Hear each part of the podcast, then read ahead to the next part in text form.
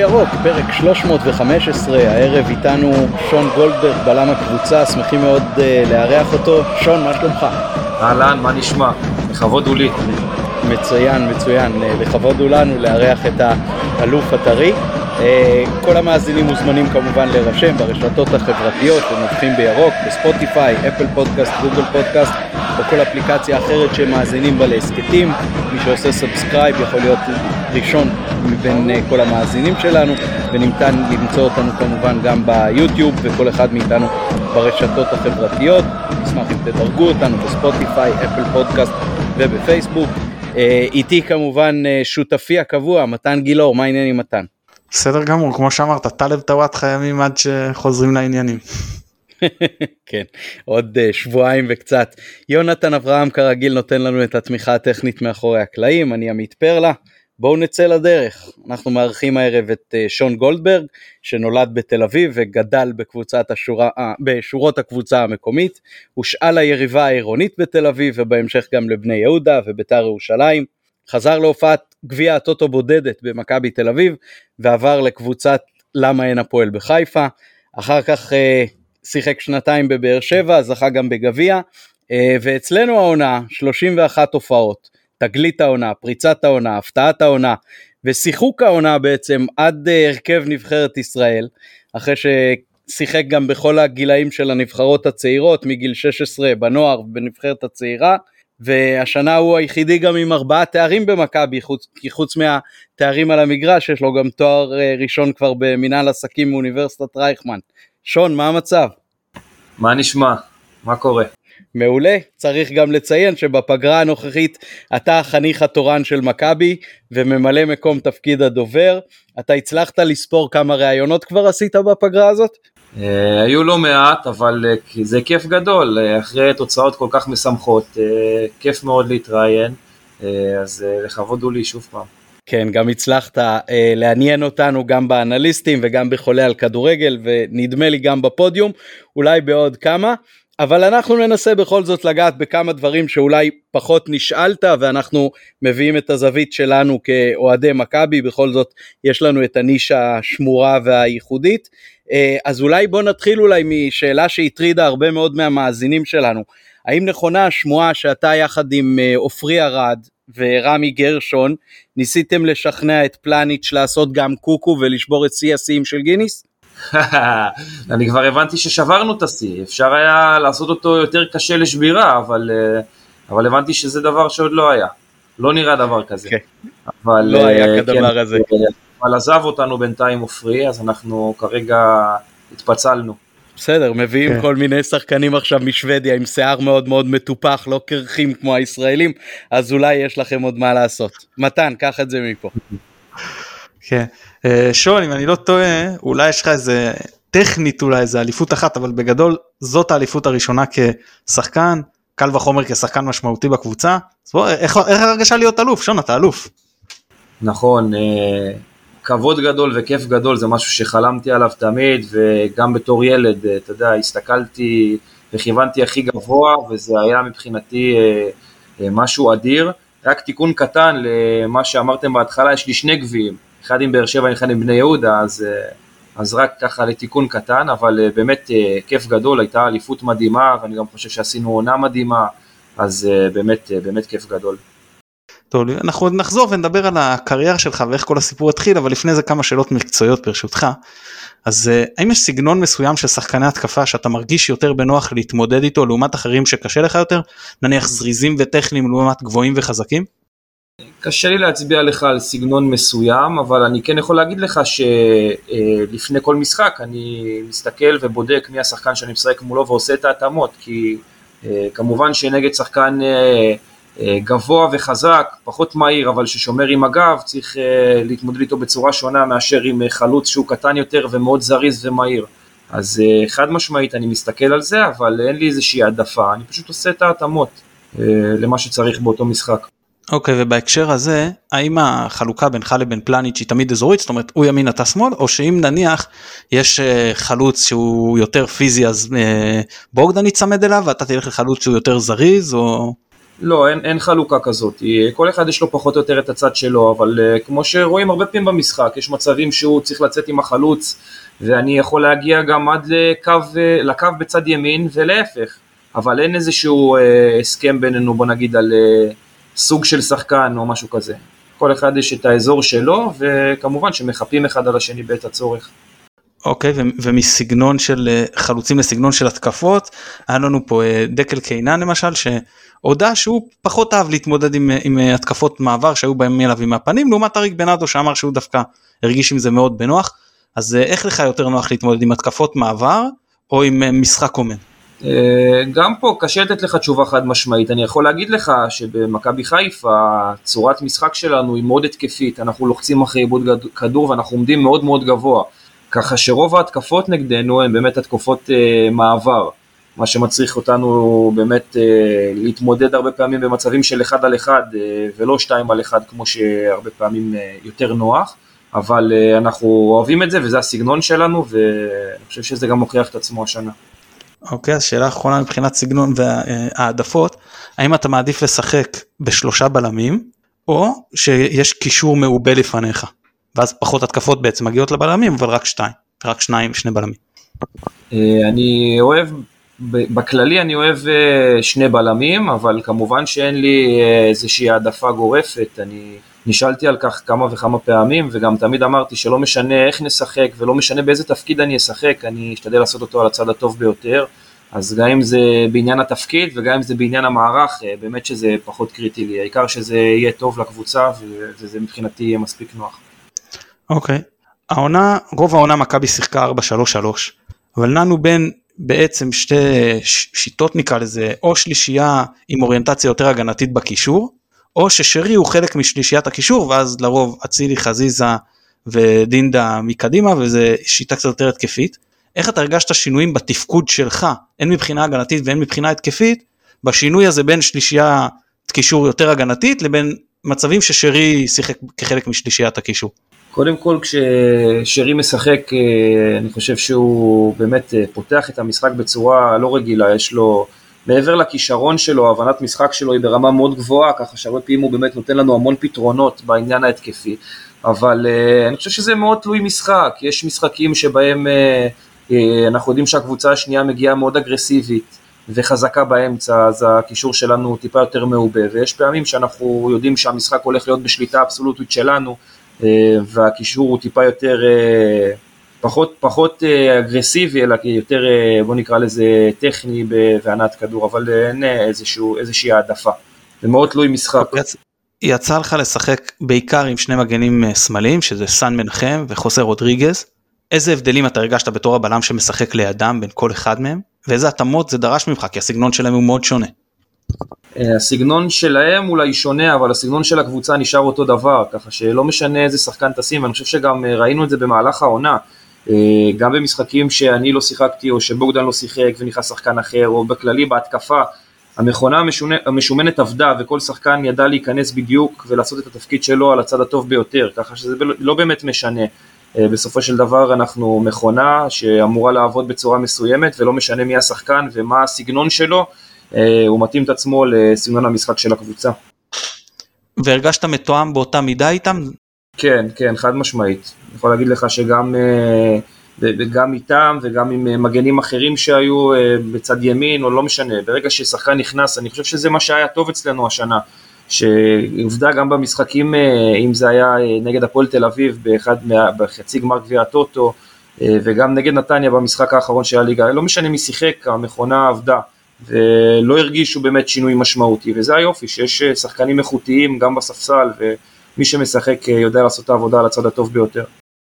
סיימתם עכשיו מיני מחנה אימון, יש קצת אה, רשמים ואיך השחקנים אה, החדשים משתלבים. היה לנו מחנה קצר ויש לנו עוד מחנה בהולנד כמובן, יותר ארוך ואינטנסיבי. יש לנו עוד כמובן עבודה לעשות ודברים לעבוד עליהם ולהיכנס לכושר.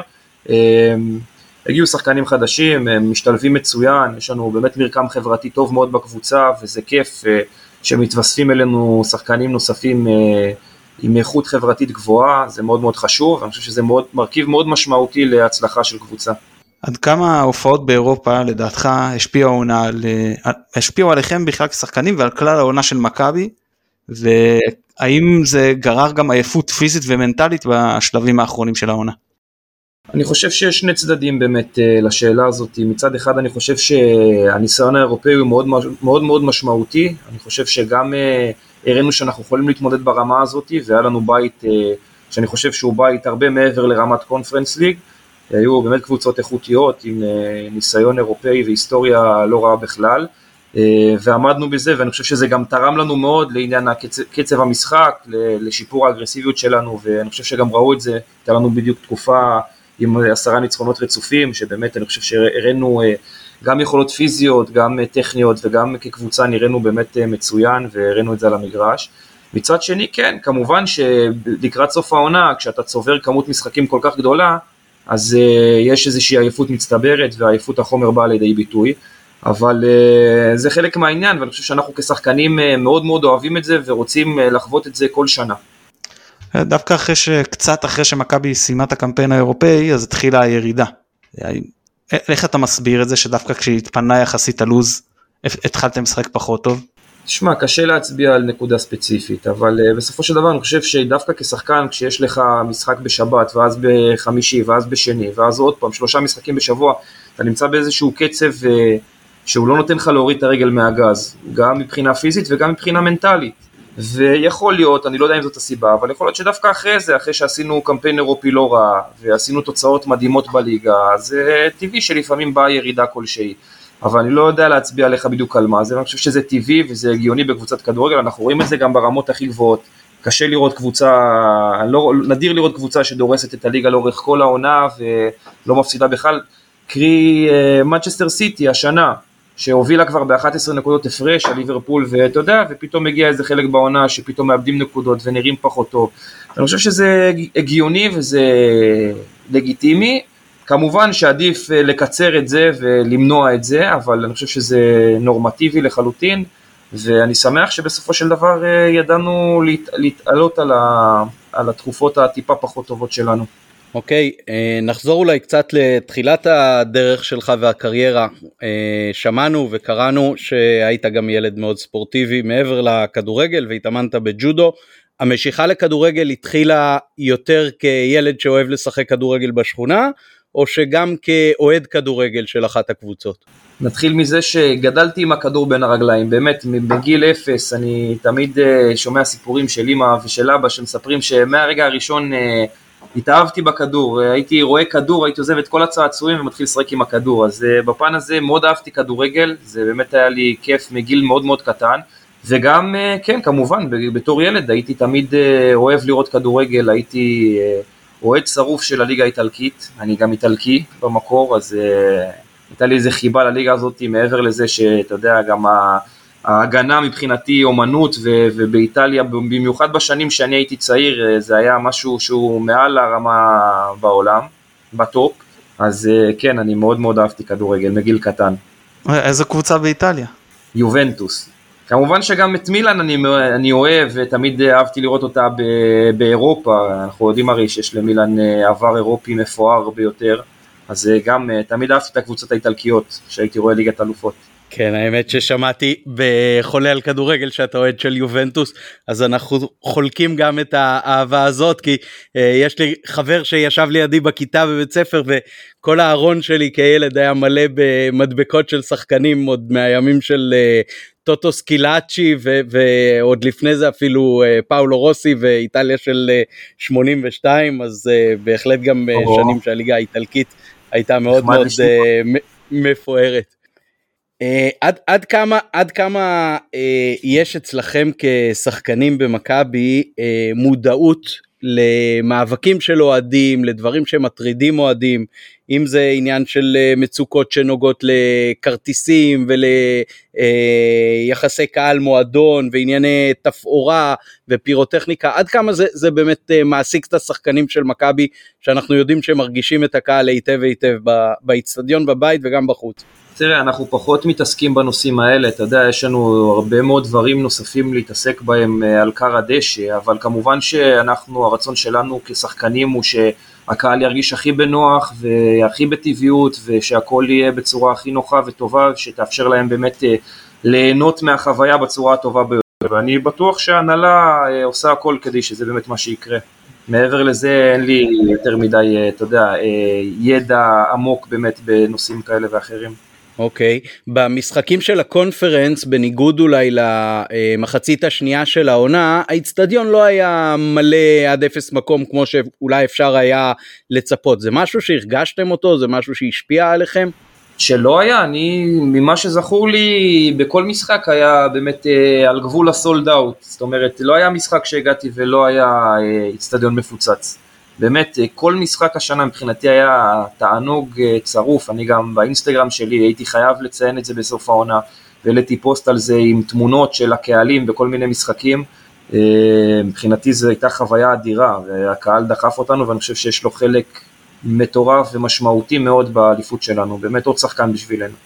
זה משהו שלקחת אותו בחשבון כשהצטרפת למכבי? אנחנו יודעים ששיחקת גם ברוב הקבוצות הגדולות בעצם אה, בישראל כולל אה, קהלים חמים של אה, בית"ר ירושלים וגם של באר שבע.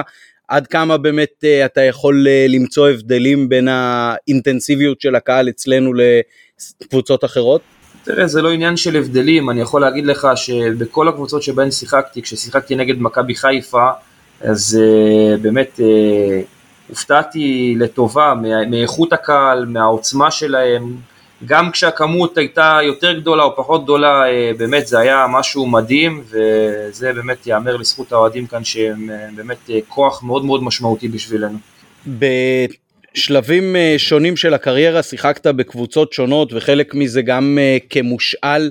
עד כמה אתה חושב שהדבר הזה השפיע לטובה או לרעה על ה... ההתפתחות שלך כשחקן ועל ההתפתחות של הקריירה שבעצם אה, עוברים ממקום למקום זה בטח יוצר אה, לא מעט קשיים. איך אתה רואה את זה מהזווית שלך? תראה קל, קל זה לא. אני חושב שזה היה אה, כל, כל מסע השאלות הזה היה מסע לא קל אבל מאוד מאוד מחשל ואני חושב שבמבט לאחור הוא עזר לי מאוד וחישל אותי ונתן לי המון המון ניסיון ונתן לי בעצם אה, התמודדות עם אתגרים לא פשוטים, אם זה מה שהיה לי בהפועל תל אביב, ש, שהקהל של הקבוצה שלי בעצם שרק נגדי, ו, ו, ובעצם דווקא, דווקא כשהעיניים הבוחנות היו עליי, זה, אני חושב שזה נתן לי דחיפה מטורפת אה, לשפר את היכולת שלי ולהגיע למקומות אה, יותר גבוהים, ואני יכול להגיד לך שבכל המקומות שבהם הייתי, בהתחלה זה התחיל מבחינה שלילית, כי המון קבוצות, בגלל ששיחקתי בקבוצות גדולות, אז פחות אהבו את עניין ההשאלה, שזה באיזשהו מקום כאילו, אה, אתה יודע, אני אה, מתנשא ומתחשל על חשבונם, מה שלא באמת היה נכון, כי אני באתי כדי לעזור לקבוצה, אה, להגיע הכי רחוק שאפשר, אבל בסופו של דבר זה התחיל ב... בקללות ובשריקות בוז, ואני חושב שזה הסתיים באמת ב... בזה שרצו שאני אשאר ושכשהמיעוט הקטן, הקומץ הקטן היה שורק בוז אז השאר היו מוחאים כפיים וזה מסמל בעצם את, את כל העניין הזה לדעתי. כן, אני מאוד מסכים עם מה שאתה אומר. ברמת ההתפתחות האישית אתה חושב שזאת שנה שיא שלך ככדורגלן? חד משמעית כן. אני חושב שהשילוב של, של הבגרות שלי, של הניסיון שלי, אה, עם שילוב השחקנים שנמצאים במכבי חיפה והמועדון עצמו עם הקהל והכל, אני חושב שזה היה התאמה מושלמת. ואין שמח ממני ששנה שעברה הייתה ככה טובה מבחינת המועדון, כל כך טובה, עם הישגים יפים, ואני מאוד מאושר על זה, ואני חושב שעוד אה, יש לנו המון עבודה לפנינו מצד אחד, אבל אני חושב שעשינו דברים מאוד יפים עד עכשיו. אי אפשר לחלוק על זה כמובן. אתה חושב ש, שהיית אולי מגיע לשיא הזה שאתה נמצא בו כרגע ואנחנו מקווים כמובן שעוד יהיו אה, שיאים בהמשך אבל אתה חושב שהיית אה, מבשיל יותר ככדורגלן אם היה לך רצף ארוך יותר בקבוצה אחת? אני חושב שאין לדעת אבל גם שאין צורך להתעסק בזה, אני מסתכל על כאן ועכשיו ואני בן אדם כזה שלא משנה איזה משוכה אה, מעמידים אה, בפניו אני אעשה את, את, את המירב ואת המקסימום שלי כדי לצלוח אותה וכדי להתקדם הלאה, אז אני לא חושב שיש לי טעם לחזור אחורה למה היה קורה אם, אני יותר מסתכל על הפן החיובי שכל העניין הזה של ההשאלות נתן לי, וכמובן שזה לא, חשוב לציין, זה לא דברים שנבעו ממני, זה לא איזה רצונות שלי לעבור מקבוצה לקבוצה, אני בבסיס שלי גדלתי באותו מועדון אה, מגיל 7 ועד גיל 23-24, אה, זאת אומרת, אה, את עניין ההערכה והרצון שלי להישאר במועדון אחד הוא קיים, זאת אומרת זה משהו שהוא לא היה תלוי בי, אבל שוב פעם אני חושב שהעניין הוא לדעת, הכדורגל הוא מאוד נזיל, ואני חושב שהעניין שלה לדעת לזרום עם דברים שקורים בדרך הוא מאוד מאוד, זה עניין מאוד מאוד חשוב וצריך לדעת לעשות אותו נכון, ואני מאוד שמח על, על הדרך שעשיתי. גם אנחנו. Uh, עכשיו אולי שתי שאלות קצת יותר uh, רגישות שלדעתי פחות מתעסקים בהם. כששחקן עובר מקבוצה לקבוצה, עד כמה הוא מביא איתו uh, מודיעין מהקבוצה הקודמת אה, להתמודדויות מול הקבוצת עבר שלו. על המאמן, על הדרך שלו, על שחקנים, על כל מיני רגישויות וטקטיקות, אה, תלך על השחקן הזה מצד ימין או מצד שמאל, אה, ו- ודברים מהסוג הזה. אנחנו יודעים למשל ששמעתי את גלאזר מדבר על זה בהקשר של הפנדלים לגמר גביע, שזה העסיק אותו מאוד בראש כי הוא הכיר את רוב השחקנים של מכבי מלפני כן. אז עד כמה באמת משתמשים במודיעין כזה? תראה, זה לא משהו, מהות, זה לא משהו מהותי בכלל. אה, אתה יודע, בסופו של דבר, כשיש לך המון משחקי ליגה, אז גם אם אתה משחק באותה קבוצה ועובר קבוצה אחרת, וגם אם uh, אתה משחק נגד קבוצה או שחקנים מסוימים uh, כמה וכמה פעמים, אז אתה לומד להכיר אותם, אתה לומד uh, על שחקן, uh, מה הוא אוהב לעשות יותר, אם זה תנועות לעומק, אם זה לבוא לקבל את הכדור לרגל, אתה לומד את השחקן. אז אני חושב שזה נותן איזשהו... יתרון קטנטן, אבל לאו דווקא כקבוצה, אלא כשחקן אה, אה, פרטי, היכולת שלך באמת להכיר את השחקנים ששיחקת איתם בעבר, אה, נותנת לך איזשהו יתרון, אבל אני לא רואה בזה משהו משמעותי מדי. היום עם, עם, ה, עם האנליסטים שנמצאים ועם ה, כל העניין הזה שפתוח, שאתה רואה משחקים ואתה רואה וידאוים על שחקן כזה או אחר, אז אתה בעצם יכול לדעת באמת מה הסגנון שלו ואיך הוא משחק ולהתכונן אליו בהתאם. לא, הזכרתם לי, שנייה, אני חייב פה אנקדוטה, שנייה עמית עמית, אני חייב פה אנקדוטה על השאלה הזאת, כשפנו לפלייאוף נגד דנמרק בנבחרת, אז אה, שלמה שרף התראיין לעיתון גרמני, ושאלו אותו איך, מה דנמרק צריכה לעשות, כאילו זה, והוא פשוט חשף את הכל ואמר מה הם צריכים לעשות כדי לנצח אותנו, ללחוץ את הבלמים וזה, והם באו, עשו את זה ופירקו את הנבחרת 5-0. כן, בתקופה עם הרבה פחות אנליזות כמובן. עכשיו תגיד, תגיד כש, כש, כשעוברים מקבוצה לקבוצה ויש בעצם הרבה חברים ששיחקת איתם בעבר ועכשיו אתה מתמודד מולם, עם כל המקצוענות, יש הבדל בין, בין uh, לשחק מול חברים לשעבר שאולי מחוץ למגרש הם עדיין מאוד חברים לבין uh, להתמודד מול קבוצה שאין לך שם uh, שום קשרים אישיים? לא, אני חושב שבסופו של דבר, כשאתה עולה, הרגל שלך דורכת בעיקר הדשא, אתה שוכח מי החברים שלך, אתה נכנס לאיזשהו זון, ואני חושב שזה לשני הצדדים, זה באמת כל שחקן יעיד על זה, אנחנו כשחקנים אה, מקצועיים, אנחנו צריכים לדעת לעשות את ההפרדה הזאת, והרבה פעמים אתה יכול לראות אה, ריבים וויכוחים וכניסות אגרסיביות בין חברים טובים, אבל אה, כמובן שכשנגמר המשחק שוכחים מהכל, נותנים חיבוק וממשיכים הלאה. כן, האמת שאת הקטע של הקשרים האישיים אה, ראינו באופן מאוד בולט השנה כשרוקאביצה שיחק מול אה, מכבי, ראית עד כמה הוא מחובר לשרי ובוגדן אה, והשחקנים נכון, של מכבי ש... נכון, נכון, זאת אחלה דוגמה. כן.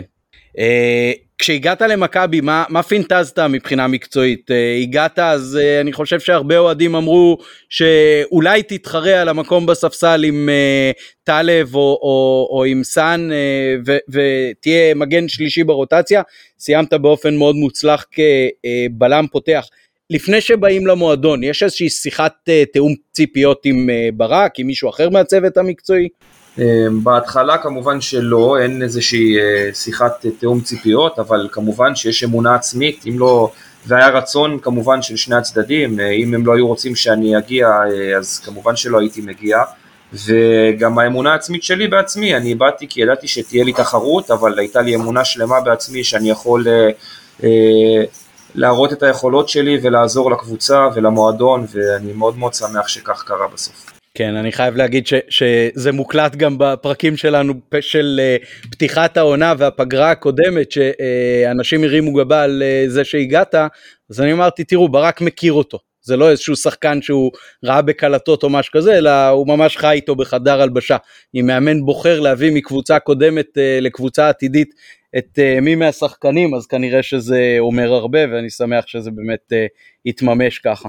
תראה, בסופו של דבר אה, זה בסדר, יש אנשים שלא מכירים מספיק ולא הכירו אותי באמת לעומק, ואתה יודע, הרבה פעמים אה, גם עניין תקשורתי, אה, חשיפה תקשורתית נמוכה יותר משפיעה וגורמת לאנשים להרים גבה, אבל אתה יודע, בסופו של דבר אני שמח שהייתה לי את היכולת להראות על המגרש מה אני שווה, וכן בסופו של דבר לשנות את דעתם של אותם אנשים, אז זה הכי חשוב מבחינתי. איזה דברים הכי הפתיעו אותך לטובה או לרעה במכבי כמועדון שלא ידעת עליו אה, לפני שהגעת לפה? תראה, זה כבר אמרתי לך גם מקודם, שכששיחקתי נגד המועדון הופתעתי מאוד מאיכות הקהל, וכמובן רמת השחקנים והכל, אבל באמת שכשאתה מגיע, למרות שאתה שומע המון, היו לי גם חברים, כן, והמון חברים שהכרתי מלפני כן, אבל אה, תמיד שמעתי על המועדון הזה, על, אה, על האיכות שלו, על...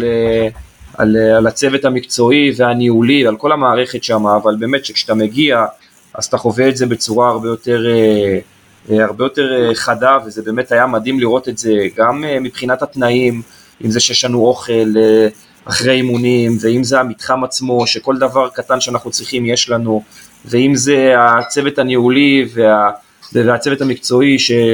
וכל צורך קטן, כל בקשה נענים לך ונותנים את מלוא תשומת הלב בשבילך ובאמת אני חושב שהמערכת הזאת היא, היא מדהימה וכמה שחשבתי שהיא טובה אני יכול להגיד לך שהופתעתי עוד יותר לטובה.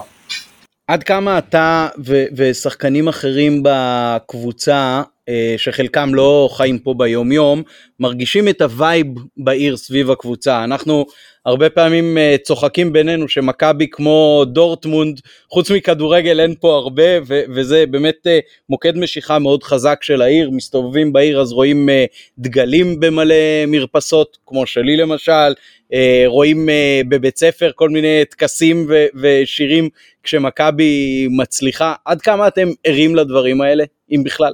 זה מדהים ואנחנו ערים מאוד לנושא הזה ומעריכים את זה מאוד וזה באמת כיף גדול. ואני יכול להגיד לך שהחגיגות מבחינתי היו משהו מדהים, כמות האנשים שהגיע ו- וכמות הילדים שאנחנו רואים שהם אוהדים אה, צעירים ו- והולכים אה, ללוות אותנו עוד הרבה שנים קדימה. ואני חושב שזו תרבות מדהימה וזה כיף גדול שהעיר הזאת היא ככה אוהבת כדורגל ותומכת בכדורגל ומבחינתנו זה מדהים כמובן ואנחנו מאוד ערים לזה ומעריכים את זה. אה, בחיפה גם התקשורת היא מאוד מאוד אה, חמה ואינטנסיבית סביב המועדון. אני לא חושב שיש עוד מועדון בארץ שמסקרים אותו ברמת אה, תדירות כזאת מבחינת שידורי רדיו ואינטרנט ואולי גם פודקאסטים. עד כמה הנושא הזה של התקשורת בחיפה אתה מרגיש שמשפיע על המועדון, עד כמה זה בתודעה שלכם שכל צעד קטן בעצם מסוכר? תראה, אנחנו מודעים לזה שיש לנו קהל אה, אה, ענק ו- ויש סיקור תקשורתי ובצדק בגלל שיש המון אנשים שמתעניינים במועדון ובקבוצה. אה, אנחנו פחות מתייחסים לעניין התקשורתי, אנחנו, התפקיד שלנו בסופו של דבר אה, אה, להראות את היכולות שלנו על הדשא, לשמח את הקהל, אה, לשחק בשבילו ולהביא תוצאות. אה, חלק מהעניין הוא גם תקשורת, אבל אותנו זה פחות אה, כמובן אה, מעניין, אבל זה כיף שהנה יש בסוף שנה טובה ככה ראיונות ודברים חיוביים, אז זה כמובן כיף לנו. טוב, עמית דיבר איתך על הקהל, אז אני רוצה עוד שאלה על הקהל ברשותך. איך זה מרגיש דווקא לפני שהיית במכבי? שאתה בא נגיד בקבוצות יותר קטנות, אם זה בני יהודה או הפועל, או שאתה בעצם עולה ואתה בחיסרון של אוהדים במשחקים הביתיים שלך. נגיד ששחקן עולה בנתניה ורואה מולו את יציע החוץ כולו קיר ירוק. אז בתור אה, שחקן באותן קבוצות, איך זה נגיד בדרבי לשחק מול 20 אלף ירוקים? שאני מדבר זה... על משחק בית שלך. זה, זה מדהים ואני חושב שזאת הגדולה של מכבי חיפה, האוהדים שלה, באמת, זה משהו לא רגיל. וזה תענוג היה לראות את זה גם כשחקן ששיחק נגד המועדון אה, בתקופות מסוימות, זה היה באמת אה, מדהים לראות את זה, את התמיכה של הקהל, ואני באמת חושב ועכשיו אני גם יודע להגיד בוודאות, בוודאות שזה מבחינת, מבחינתנו עוד שחקן, זה דחיפה מדהימה והשנה זה באמת היה ראוי לציון, נהניתי מכל רגע בנושא הזה. ברק בכר התראיין אה, סוף העונה ואמר, אמר את זה גם לפני הראל ובכר אישר, שיש מצבים שהצוות של הכושר אומר לו שחקן X הוא ב overload ובכר אומר בסדר אני בשביל המשחק הזה שווה לי לסכן את השחקן. האם הצוות המקצועי שקוף מול השחקנים בדברים האלה? כאילו האם באים לשחקן ואומרים לו כן אתה ב overload ובכל זאת חשוב לנו שתשחק במשחק הנקודתי הזה או שהשחקן לא יודע? יש, יש שקיפות מלאה כמובן בין אה, אה, מה שאנחנו מרגישים כשחקנים אה, ומה שעובר לצוות הרפואי ומשם לצוות המקצועי. אה, לא בצורה שאתה אמרת כמובן אה, של overload אבל בכל מקרה תשחק אבל כמובן שכשיש צורך מסוים ששחקן ישחק אנחנו אה, מתייעצים איתנו ושואלים את דעתנו אין פה איזשהו משהו שהוא בניגוד לרצוננו זה כמובן ואתה יודע אנחנו כשחקנים אני, אני באמת חושב ש... נדיר, אולי אפילו לא אפשרי למצוא תקופה של שחקן שהוא מרגיש במאה אחוז fit. זאת אומרת, תמיד יהיו כאבים כאלו ואחרים, אם זה קרסול, ואם זה קצת שרירים, ואם זה עייפות פה וכאבים שם, באמת, לא מרגישים אף פעם מאה אחוז. אז לפעמים אה, כדי לעזור לקבוצה, גם אם יש טיפה כאב וזה לא משהו שהוא יכול לסכן אותך, אז זה בסדר וזה חלק מהעניין, ואנחנו עושים את זה באהבה. דיברנו על זה ששיחקת באמת בכל הגילים הצעירים בנבחרות, אה, נערים, נוער, אולימפית, ואז פתאום אין זימונים. אז א', איך זה להיות רגיל שאתה מזומן ופתאום לא לקבל זימון למשך שנים ארוכות, מצד שני איך זה אחרי כל, כל כך הרבה זמן פתאום כן לקבל את הזימון המיוחד. כמובן שזה כיף מאוד היה לקבל את הזימון הראשון אחרי תקופה ארוכה של, שהייתי מקבל באמת בכל הנבחרות. אה, אני חושב שגם לפני זה היו תקופות שיכולתי לקבל את הזימון הזה וקיבלתי את זה באהבה. ומבחינתי זה להפך, זה אפילו דרבן אותי אה, לשפר את איכות המשחק שלי ולהראות מה אני יודע ומה אני שווה, ואני מאוד מאוד שמח שבסופו של דבר זה קרה, ושיש לי את האפשרות אה, באמת אה, גם לייצג את המדינה, גם לעזור לנבחרת, ומבחינתי זה כבוד גדול. סיימתם עכשיו את רוב הקמפיין, לפחות הסשן הזה בליגת האומות, אז קודם כל אתה חלק כמובן אינטגרלי מנבחרת שלא ממש קרובה להפיל לפלייאוף, שזה סחטיין. בכל זאת אנחנו רואים נבחרת שהיא משחקת מצוין התקפית, מגיעה להרבה מצבים, כל משחק כובשת שני שערים. מצד שני נבחרת שהגנתית נראית פחות טוב, סופגת הרבה וגם היריבות מגיעות ללא מעט מצבים. אז א', איך אתה מסביר את זה, את הקוטביות הזו, וב', מה לדעתך צריך לעשות כדי כן להצליח לשפר את משחק ההגנה של הנבחרת? אני חושב ואני אתחיל מזה שאני לא חושב שהיו הרבה מצבים נגדנו בשלושת המשחקים האלה. אני חושב שעמדנו בצורה הגנתית אה, לא רעה בכלל, כמובן שיש דברים לשפר, אבל בסופו של דבר אנחנו משחקים כדורגל אטרקטיבי, אנחנו רוצים לשחק כדורגל חיובי, ולפעמים זה גם אה, יכול לעלות לנו בזה שיהיו התקפות נגדנו, כי אנחנו משחקים אה, גבוה ואנחנו רוצים ללחוץ ולשחק כדורגל חיובי, אז אני חושב שזה חלק מהעניין. כמובן שאנחנו נרצה לשפר ויש המון דברים לשפר וזה חלק מהעניין, אבל אנחנו אה, נעשה את זה, אבל אני חושב שדווקא בקמפיין הזה, למרות שספגנו שערים, אני חושב שנראינו בסך הכל טוב בהגנה, ו, וכמובן שיש עוד דברים לשפר, אבל אני חושב שזה כיוון חיובי מאוד. סיימת עונה עם באר שבע, עונת הקורונה עם אה, גביע, זה בעצם כבר היה בסוף העונה, ואז כמעט בלי פגרה, נכון? למכבי, ועכשיו עונה ממש עמוסה שהייתה, ושוב, בגלל הנבחרת אין לך פגרה, איך אתה בכל זאת נותן לגוף להתאושש לקראת העונה הבאה, כשאנחנו יודעים שמחנות אימונים הרבה פעמים ידועים באינטנסיביות שלהם כדי לבנות את הכושר הגופני מחדש עבור אותם שחקנים שלקחו חופש, מה שלך לא היה. נכון, זה, תראה, זה חלק מהעניין, אה, אין מה לעשות. אה, יש עונה ארוכה ועמוסה, וכשיש נבחרת אז זה קורה בדיוק בתאריכים של האחרים יש חופש, אבל uh, כמובן שאנחנו לא מתלוננים על זה, זה חוויה, ומבחינתי שכל שנה זה יהיה ככה. Uh, נכון שצריך את החופש, הזאת, את החופש הזה גם מבחינה פיזית וגם uh, מבחינה מנטלית. אני חושב שהתשעה ימים האלה, עשרה ימים האלה שהיו לנו מבחינה פיזית כן נתנו לנו את המנוחה שהיינו צריכים. מנטלית זה טיפה יותר ארוך ויותר קשה, אבל שוב פעם, אין לנו אפילו זמן uh, לחשוב על מנוחה, יש לנו עוד מטרות בטווח הקצר והארוך שאנחנו רוצים לסמן עליהם וי, ואני מבחינתי כבר לא חושב על המנוחה, אני חושב על העבודה שהולכת להיות לנו ועל המטרות שלנו.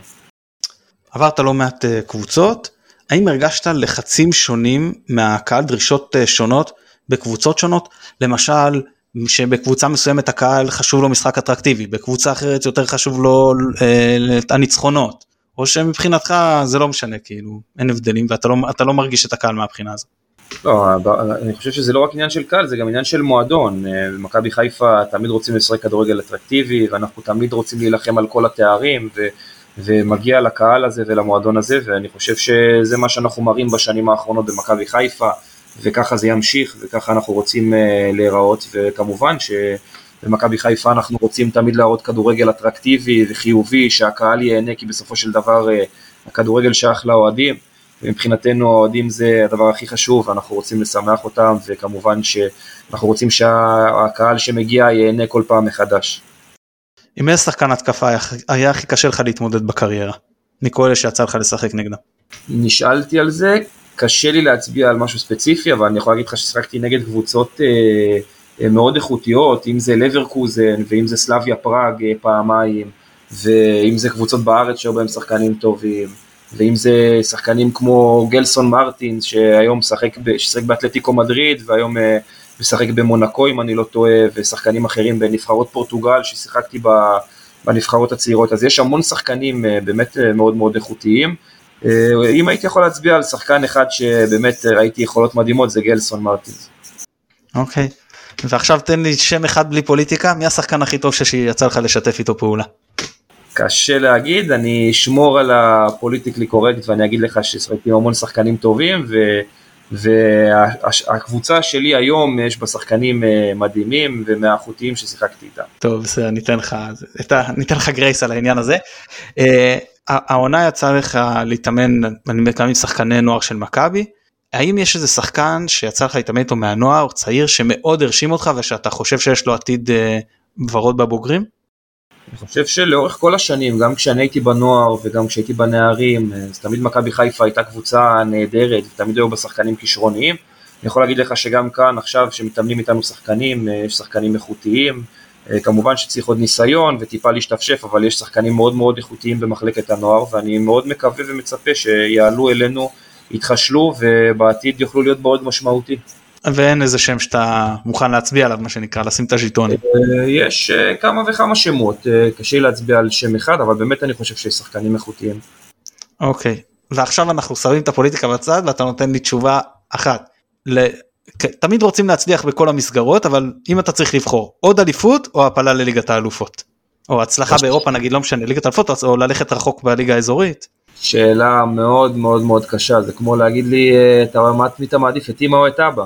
אבל לא, עכשיו באמת אה, קשה מאוד, אני חושב שזה חלום של כולם, גם של כל אוהד וגם של כל שחקן אה, להיות בליגת האלופות, זה משהו מדהים, אבל מבחינתי גם כמובן שאליפות זה משהו בגזרה המקומית שהוא מבחינתי ה top של ה top, ואני מאוד מאוד ארצה להשיג אותו שוב פעם גם השנה.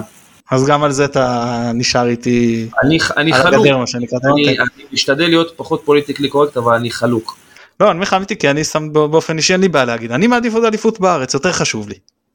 מקובל אה, לגמרי, בגלל זה אני אומר, אליפות מבחינתי זה, כמובן שזה בגזרה המקומית, אבל זה ה top של ה top, ומבחינתנו זה הרצון הכי גדול כמובן.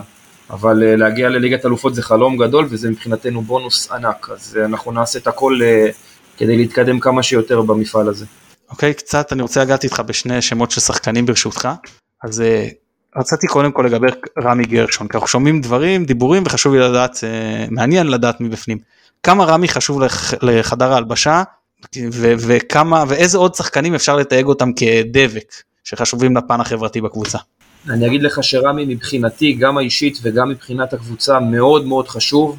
אני חושב שיש לו ניסיון ענק, הוא עשה קריירה מדהימה עד עכשיו ו- ובאמת יש לו המון ניסיון והוא יודע באמת uh, לתת טיפים נכונים והוא מאוד מאוד חיובי בחדר הלבשה. אני גם כתבתי לו, גם נשאלתי על זה בפודקאסט אחר ואמרתי שבאמת כתבתי לו אה, מזל טוב על החתימה וכתבתי לו שאני שמח גם בשבילו וגם בשבילי כי אני באמת חושב שהוא אה, אה, משהו מיוחד בכדורגל שלנו והיכולת שלו גם אה, אם הוא משחק פחות אה, להישאר חיובי ולדעת למרות שהוא בתפקיד שלי לצורך העניין לבוא ולתת לי עצות, לבוא ולהסביר לי דברים או לכל שחקן אחר זה משהו שהוא אה, אה, מדהים אז אני מאוד מאוד מאושר שהוא נשאר איתנו. טוב, יש לך ככה רשמים ראשונים לתת לנו מדניאל סון, סונגרן? מהקצת שיצא לך להתאמן איתו? חזר, חזרתי להתאמן אה, לא מזמן, אז אה, אתה יודע, עוד לא יודעים להגיד, אבל אה, אני בטוח שקודם כל ממה שרואים נראה שהוא שחקן מצוין, והוא גם, אה, אמרתי לך, אה, מאוד מתאים לחדר ההלבשה, אה, אבל בסופו של דבר אני בטוח שאם הביאו אותו, אז אה, יש לנו אה, סקאוטים ומערכת אה, וצוות מצוין שיודע טוב מאוד את מי הוא רוצה ומי מתאים. אז אני בטוח שהוא יעזור לנו ועוד יתרום לנו הרבה.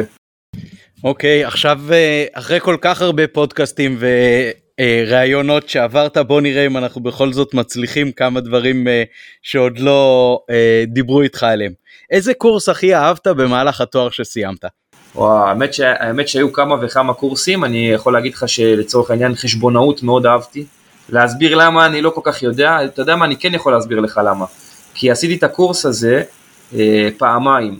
פעם אחת עשיתי אותו עם אה, משפטנים, ולמדתי אותו מכיוון הרבה יותר משפטי.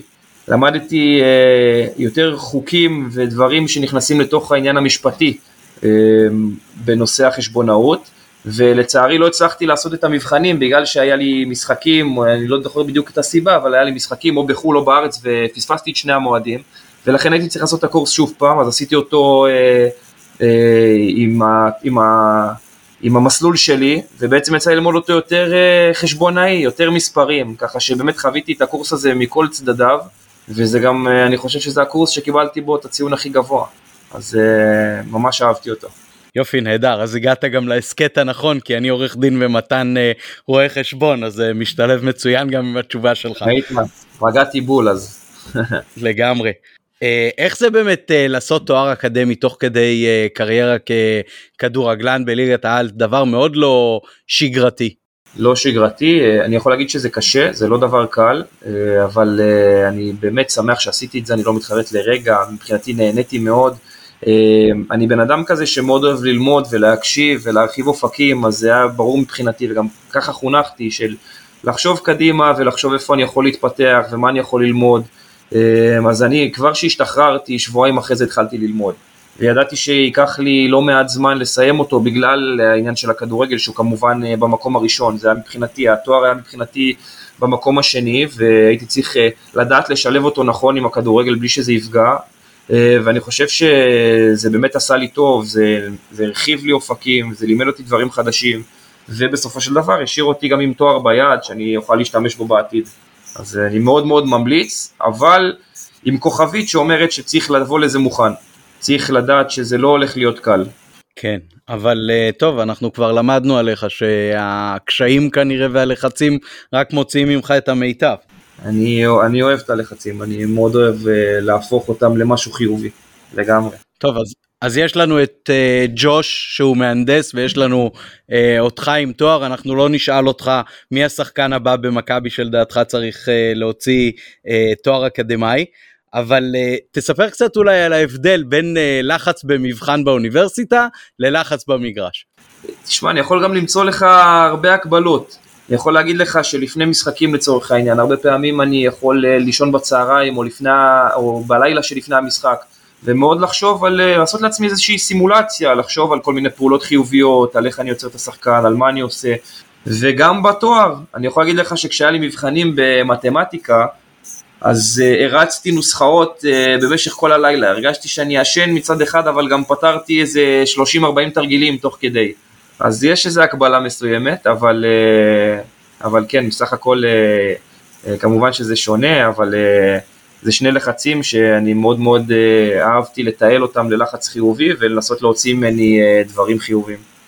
אני יכול להגיד ש... לכם, רגע עמית, עמית, אני יכול להגיד לכם שב-16 לחמישי 2010 בבוקר אני התייצבתי למבחן של שני חלקים שש שעות בביקורת. ואני מעדיף כל יום לחץ של מבחן על הלחץ שיש במשחקים, שזה מה שנקרא עושה לי לפעמים ברמה של אתה יודע אתה מרגיש לא טוב כי זה מה שמבחן לא יכול לעשות לי.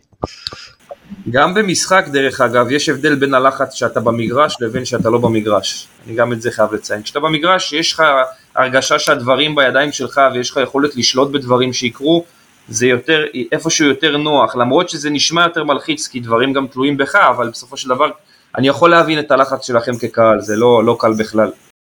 איזה חוויות היו לך אה, כסטודנט שהוא בכל זאת סוג של אה, סלב וכוכב כדורגל, המרצים והסטודנטים שסביבך הכירו, ידעו, התעניינו? אני חייב להגיד לך שלרוב לא, ואני חייב להגיד לך שגם לא עזרו לי יותר מדי, הייתי צריך אה, באמת אה, לשבת וללמוד. וזה אני חושב היופי במקום הזה, למדתי באוניברסיטת רייכמן, והיופי הוא שבאמת לא מתחשבים יותר מדי אה, במי אתה ומה אתה, אלא רוצים באמת להוציא ממך את המקסימום, ורוצים שתגיע באמת לרמה שהם מצפים ממך להגיע, אז אני חושב שזה בסופו של דבר היה חיובי, זה נתן לי אה, אה, בעצם את היכולת אה, גם ללמוד טוב וגם באמת לסיים את התואר הזה עם המון המון ידע.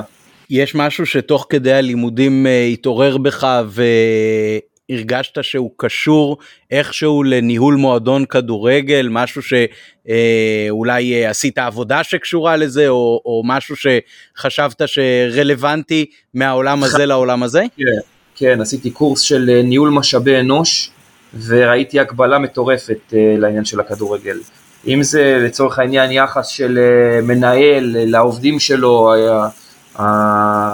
העניין הזה של אה, באמת אה, לדעת לתת לו מוטיבציה לעובד ולתת לו באמת את הכלים אה, שיגרמו לו למוטיבציה הכי גבוהה, כי ככה בעצם הוא יוכל להפיק מעצמו הכי הרבה וככה גם בעצם לעזור למקום עבודה שלו וגם ככה אתה רואה את זה פה.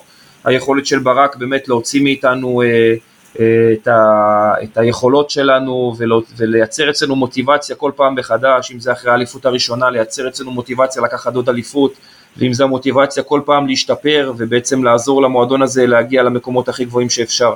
אז אני חד משמעית רואה המון הקבלה בקורס הזה שלמדתי אה, להקבלה שלו לכדורגל. אה, אנחנו מקווים מאוד שיש לך כמובן עוד אה, הרבה שנים על הדשא, אבל אתה חושב כבר דרך התואר הזה אם אחרי הקריירה ככדורגלן אתה תרצה להמשיך על הדשא או במשרדים?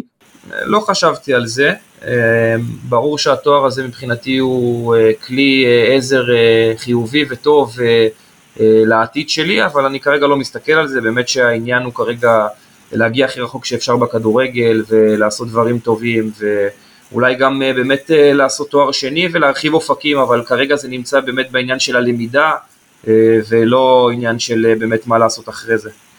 אוקיי, okay. אה, אז אה, אנחנו מבינים שכמכבי אתה אה, מתמודד קבוצתית לשנה הבאה על כל התארים ובכל האפיקים.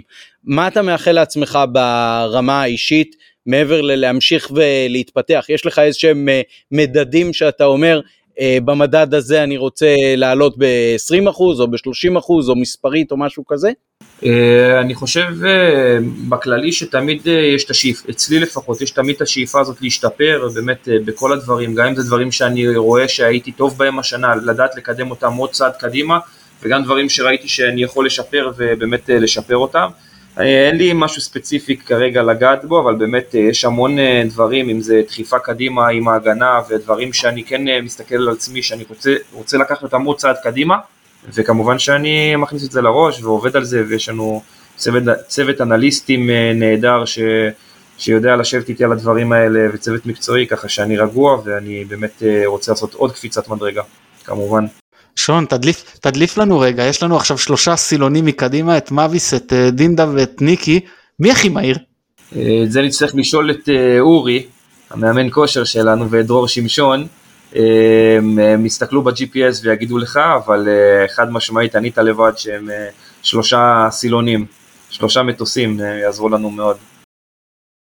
תראה, אני לא יודע איזה תואר שני הוא יעשה, אבל uh, לדעתי לחוג הדיפלומטי של uh, מדינת ישראל יש פה כישרון שבהחלט אפשר לנצל.